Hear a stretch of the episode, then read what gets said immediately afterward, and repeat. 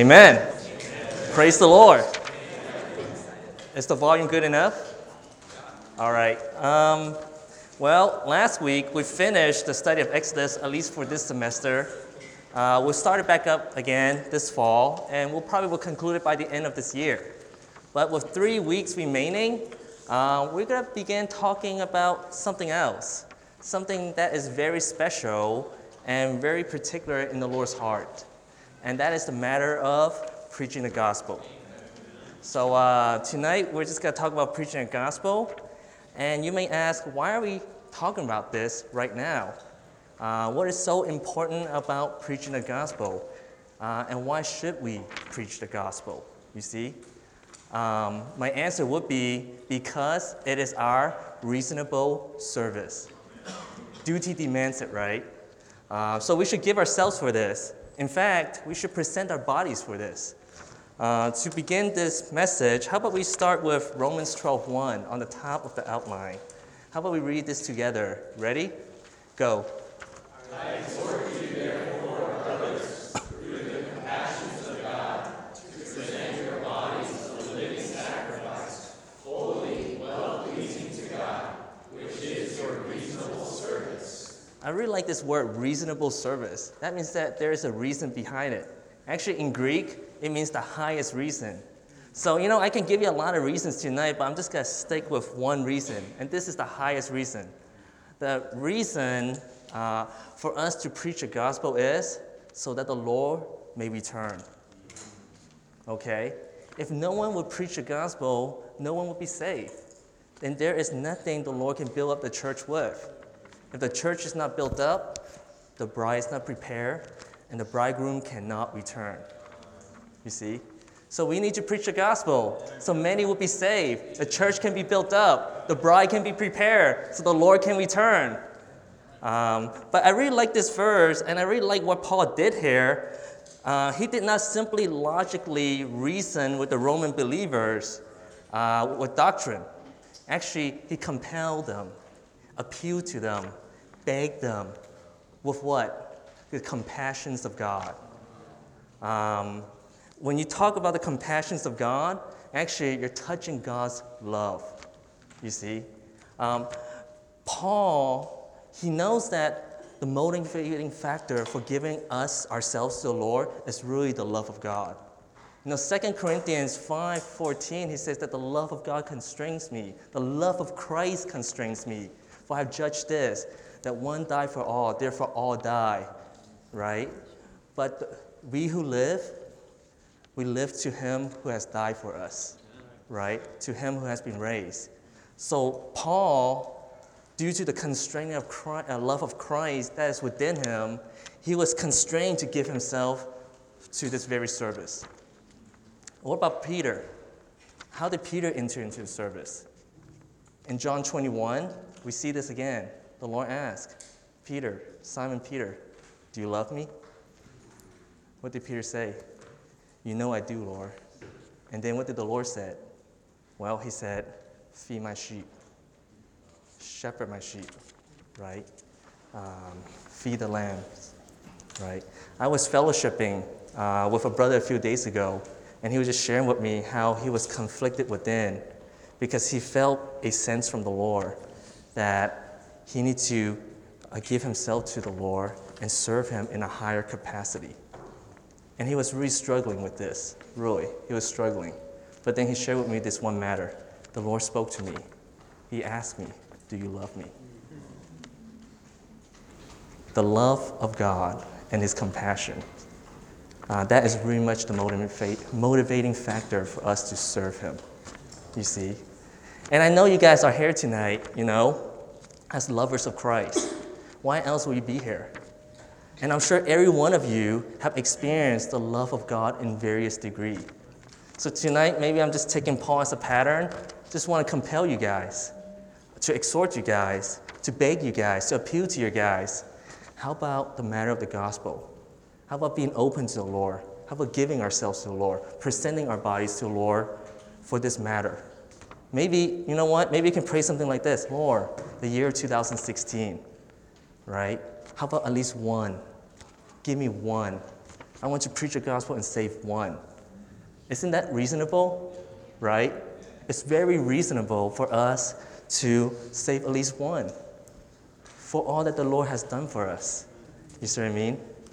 Um, so I hope that you guys now are invested in this matter of preaching the gospel. Uh, so maybe we can begin. How about you guys together read the title of the outline? Preaching the Gospel, the Spirit and the Life. Okay, so what this week and the next two weeks, we will talk about five different matters that is relating to preaching the gospel. The Spirit, the body, prayer, the word, and the last one, the homes. Okay, with, the pray- with prayer, the word, and the homes, that is really the biblical way to preach the gospel in the book of Acts, you see. But with the matter of the spirit and the body, it's really much the means, okay? What do I mean by the means? Um, well, I'll tell you. The spirit and the body is the means to preach the gospel is that it's the God-given tool, it's a God-given key to unlock the gospel. Right? Every problem we solve, we need a correct tool. You're trying to solve a math problem, a complex one, you probably need a calculator. Um, every locked door needs a correct key. So what is the key for the gospel? The Spirit. What's the proper tool for the gospel? The body. If we will give ourselves to learn how to use these keys, guess what?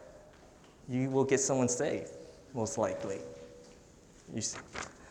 So, in order to use these keys, really, we need to see five different matters in relation to these keys.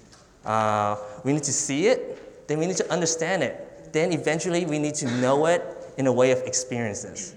So how about we just dive into this outline and let's, let's, let's see what these five points are about, okay? Let's see what the spirit and the body is about, okay? Let's read one, one together strongly. The revelation of the spirit and the body. Okay. And within this point, there are five subpoints. How about we just read these points one by one? A, go. The Spirit is powerful for the gospel. B, we have the Spirit already. C, the Spirit is for the body.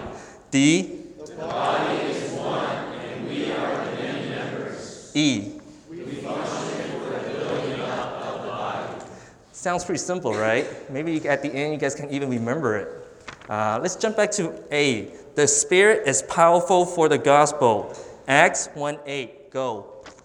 And you shall receive power when the Holy Spirit comes upon you, and you shall be my witnesses unto the uttermost part of the earth. Okay, I'm going to try to convince you that the Spirit is a very powerful tool for the gospel. It's definitely the right tool for the gospel and the correct key. Uh, why is the Spirit so powerful? The first answer may very well be, duh, because the Spirit is God. John four twenty-four, God is Spirit. God is powerful, hence the Spirit is powerful. Well, you, you know, you had that answer already. Pretty good, but not complete, all right? The last few weeks, as we were tar- uh, touching the matter of anointing and the Spirit, we realized it's more than that. It's, the Spirit is also the Spirit of what? Jesus Christ. And this man had went to death, resurrection, and ascension. And all these are very powerful and very explosive items. And these things, these items are really much in the spirit. Okay? So what's so powerful about them? What's so unique about them? Well, let me tell you real quick. His death is an all-terminating death. All right? What does that mean? It means that every single obstacle in this universe that separates man and God has been completely removed. That is in the spirit. Okay? His resurrection, life-imparting resurrection.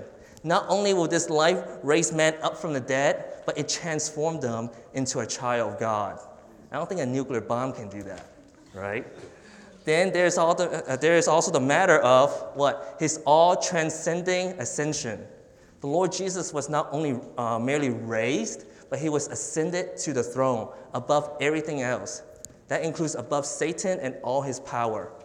And on the throne, he has given the authority uh, to rule over everything. And everything has been subjected his, to his feet.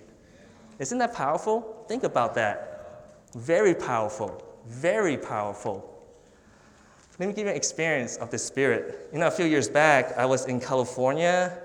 I was in this city called Fullerton. I was on this campus named Fullerton College, and I was there preaching the gospel. And I was just walking around. Eventually, I was in close to the theater department, and there was this young man sitting right there. So I strike, you know, a chat with him. I began to talk to him. Eventually, I sat down with him. And then it, I brought up the matter of Jesus. And guess what? He was really resistant. Uh, he began to tell me, you know what? I'm a good person. Life is good. I don't do bad things. I don't need God. Inwardly, I was like, man, what, what am I going to say to that? Do you know what to say to that? Because I don't. I didn't. And then if that's not, you know, if, if that's not all, guess what happened? His friend came in, and he, and he sang the same tune.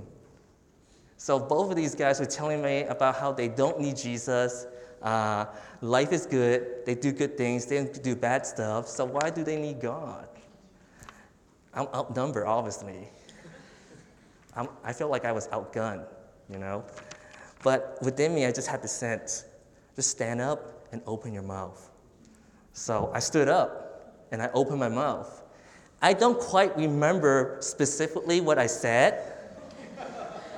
I know that it came from Romans seven, and by the time I was done, of course I spoke it with a really strong uh, exercise of my faith and my spirit, and I spoke it in a bold way. I just declared the truth and the fact, and by the time I was done, you should look, you, should, you know, their face was just like, the, you know, the jaws just kind of dropped open a little bit, and one of them's like, wow, man, that's deep. So that's the Spirit. That is the power of the Spirit. You see what I mean? It subdued their philosophy. And I believe at that moment when the words were being released, the Spirit is there, you know what? There were some obstacles that were removed, and they touched something of life. Uh, the more we experience the Spirit, the more we will have a realization of this. There is no better tool than the Spirit. Nothing compares to the Spirit. Okay? Um, you know, sometimes I have this sense that, like, you know, when I preach the gospel, I need to kind of cater to that person's taste. But actually, that's not true. We don't need anything but the Spirit. Actually, they don't need anything but the Spirit. They might not know it, but that is the fact, right? So we don't need anything else. We don't need to cater to them. We don't need anything. We don't need any gimmicks. You see what I mean? So hopefully this compels, I mean, this convinces you that the Spirit is very powerful. And you may ask, okay, so how do I get the Spirit? Uh, do I have to pray? Do I have to fast? What do I have to do? Well, let's move on to the next point. Let's read the next point together. Go. We have the Spirit already. Okay. Okay, say it again. We have the Spirit already. Isn't that amazing? You have the Spirit already. Yeah. Isn't that great? We have the Spirit already. We don't have to wait. It's there for us, ready, anytime, any place. How do we know this? Let's read First Corinthians twelve, thirteen a together. Go. For also in one Spirit, we were all baptized into one body. Okay. This is what the Bible said. In one Spirit, we were all baptized into one body. All right? And pay attention that this is in the past tense. It's been done. It's been accomplished. It's a fact. We have it already because we've been baptized into the body in one Spirit already. When did this happen? Well, according to the book of Acts, two thousand years ago, our Lord Jesus, the resurrected and ascended Christ, has baptized both the Jewish believers and the Gentile believers into the church, into this one body, in one Spirit. Uh, When the Jewish believers were baptized in the day of Pentecost, it represents all the Jewish believers in the next two thousand years. In the house of Cornelius, when the Gentile believers were baptized into a church, that represents all the Gentile believers from the book of Acts all the way to the book of Revelation, right? Just as we receive the Lord's redemption, uh, what, just as the Lord's redemption has been accomplished on the cross, and in his resurrection, we have been regenerated. We have been baptized through these two baptisms, these two steps. That is why, you know what? When you get someone saved, it's not like there is another outpouring of the Spirit. You see what I mean? Because it's been done already. It's been accomplished already. We have it already. right? So it is there ready for us to use anytime, any place. Why is this so important? Well, when you're waiting in line at H E B and there's a person behind you and the Lord's like nudging you, why don't you just say something there? You know what? The Spirit is ready. When you're sitting in the bus, you know, going home, and suddenly there's this person, and maybe he's reading the Bible, and suddenly there's a feeling, maybe I should talk to him and fellowship with him. You know what? The Spirit is ready. Uh, sometimes you may, you know, end up like this, because I experience this a lot. Um, you know what? I didn't have a good morning revival. Maybe I haven't been reading the Bible for a while, right? You feel really dry, and you feel like, I'm not qualified. But then suddenly, you're in, the Lord put you in this situation. He said, well, you know, uh, Jed, speak something. And you may feel, ah, I, I, you know, I didn't even have a, I didn't even read the Bible this morning. I can't even remember the last time I called upon your name, right? But the Lord says, speak. You know what? We should just be full of faith and speak. Why? Because the Spirit is there and it's ready, all right? Uh, so, okay, the Spirit is powerful. And we have it already, so we should go preach the gospel, right? And we should go and preach the gospel. Guess what happens when we preach the gospel? Someone will get saved. Someone will receive the Lord. You know what happens to that person when he receives the Lord? He becomes a living member of the body of Christ. All right? Whenever you use the Spirit, the body is produced. Okay? Which brings us to the next point, okay? Let's read C together. The Spirit is for the body. All right, the Spirit is for the body, okay? Ephesians four four a, go. One body and one Spirit. All right, one body and one Spirit. Actually, the body and the Spirit, they're very much closely related together, as if you can't separate the two. Uh, actually, the Spirit is the life of the body. You know what? Human life and our human being with our physical body, we have a living body. And what that means is that within our body, uh, there's life in there. It's mysterious because you can't see it, but you know it's living because it's, the body is animated, right? The life is being expressed through this body. But what happens when you separate this life and the body? The body becomes a corpse. You see, you can see this illustration kind of sh- shows us how closely related uh, the, the, the life and the body is. Similarly, the body of Christ is the same way. The Spirit is very much the life of the body. So no Spirit, no body. Yes Spirit, yes, yes body. More Spirit, more body. Okay? So this person, you preach the gospel to him, you know, he gets saved, he becomes a living member of the body of Christ. That is why we need to use the Spirit, because if we use anything else besides the Spirit, it doesn't produce the body of Christ. Uh, so we should always go out with the exercise of the Spirit to release the Spirit, to impart the Spirit into the people we preach the gospel to, all right? And not only... Um, Not only would that person be saved and become a living member of the body of Christ, guess what happens? Because the Spirit and the body is so close, so much so closely related together, they become a member of the body of Christ, they become the part of the body of Christ. And because the Spirit is the tool of the gospel, by extension, the body and that member of the body becomes a tool for the gospel also. You see? Uh, we are just simply, the body of Christ, we as the body of Christ, we're just an extension of the Spirit, okay? So which, this leads us to the next point. How about we read D together? The body is one, and we are many members. Right, and the verse, First Corinthians twelve twenty-seven, go. Now you are the body of Christ, and members individually. Right. Um, you know, we need to learn how to incorporate the body of Christ, and coordinate with the members of the body of Christ in a work for the gospel. Actually, our labor in the gospel, our preaching of the gospel, is not the preaching and labor of an individual. Actually, it's the work and the labor of the body. We're there representing the body of Christ. But if we incorporate and coordinate with the members of the body of Christ, you would definitely sense the impact there, the support there. The body is there just to back it up. You know what I mean? Um, you know, I received a call this Monday night, and then that's when I find out how to, you know, speak this message. But when I was there, I was with another, another brother. And I told him, hey, you know what? I have to speak the message on Thursday night. And he said, you only have three days to prepare. And I was like, he's right, only have three days to prepare.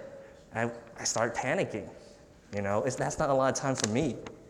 But that brother took care of me. He shepherded me. Uh, he calmed me down. He prayed with me. And he even got, get, uh, he even got into the materials with me together. Uh, and the next two days, he told me that he's been praying for me. So when I was getting into the material, I felt supplied. I felt supported. I felt strengthened.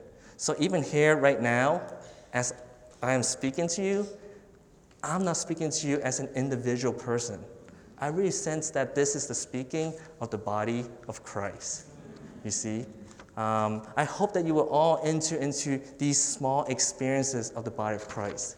And one way you can easily experience this is by going out on the gospel with a brother, with a sister, with a companion. Um, go, go, and before you go, pray. Seek the Lord together. Pray together. Open to the Lord together. Allow the Lord to come in. Build you guys up together.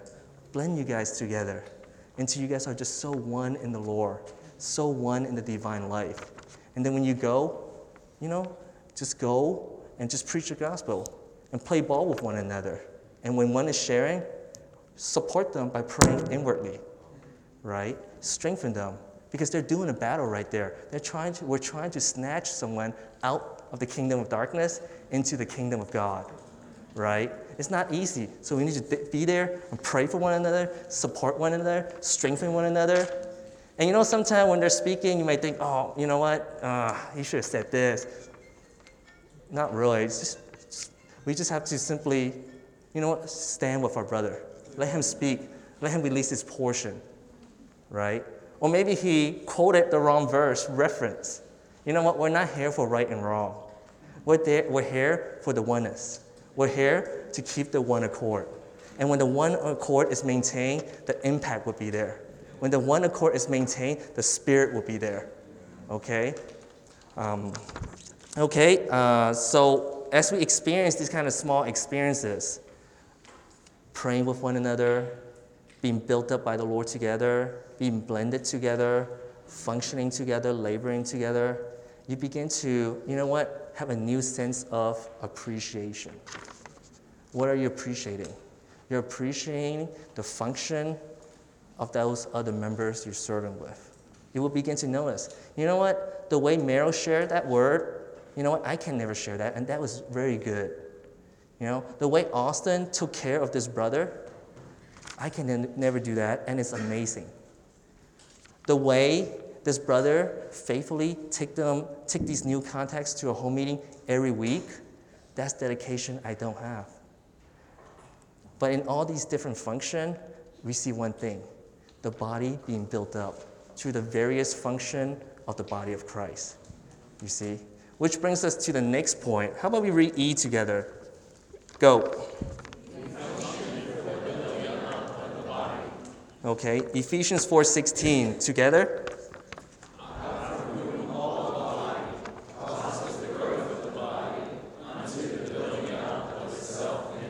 Amen. All the body. All the body means every member. That means everyone in this room, we have a specific function, and when we just basically function in that function, uh, according to our limitation and measure, guess what? The body of Christ gets built up, right? And I'll be honest with you, I really appreciate you college students. Um, you know, every time I get into an appointment, you college students are always so open, you know. You know, I know that in the next few, you know, after you guys graduate, it's going to get harder. You know, you will get a job, eventually you will get married, you will have children, then, you know, car, you know, purchasing of cars will come in, buying a house will come in, and it's not easy. You see what I mean? But at this stage in life, you college students are so open. and so willing to receive the Lord and re- receive the ministry, receive the truth, and it's not a small thing. Uh, to be honest, this four years of your life is a very special time in your life because you're so free, uh, you're so released, and you're so open to the truth. Uh, you don't see that in any other stage in a person's life.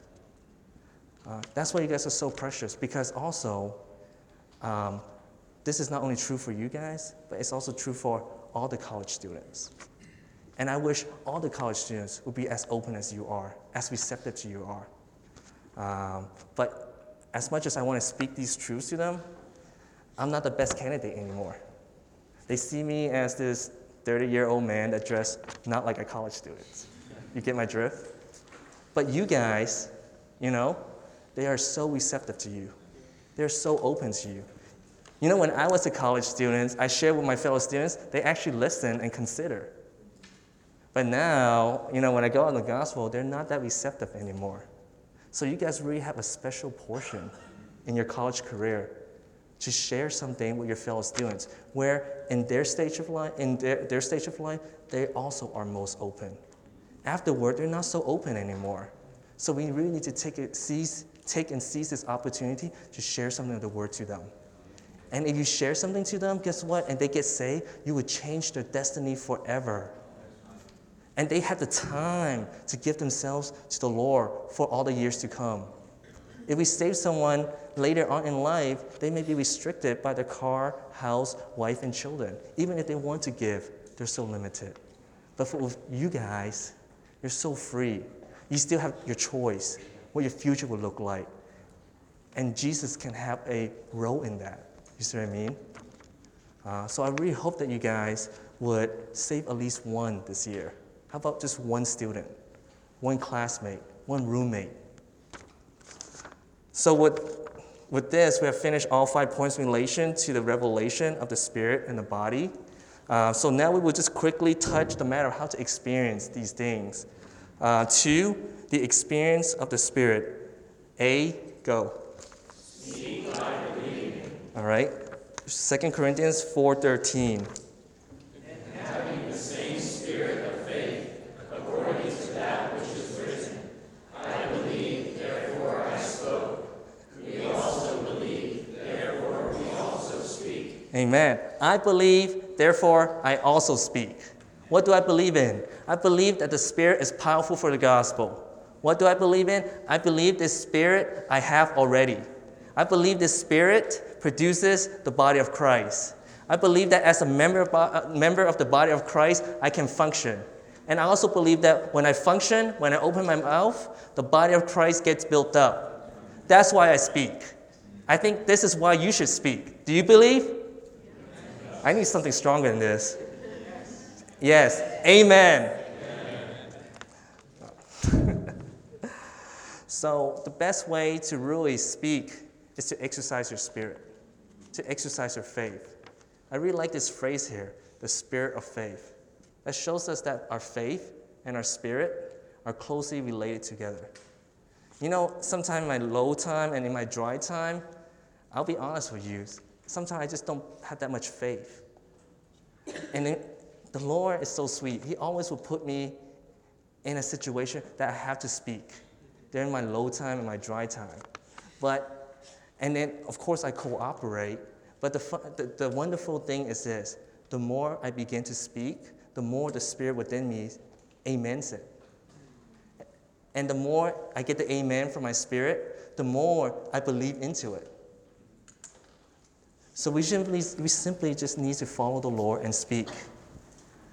And sometimes if you feel like you don't believe, actually just exercise your spirit and you will spontaneously believe.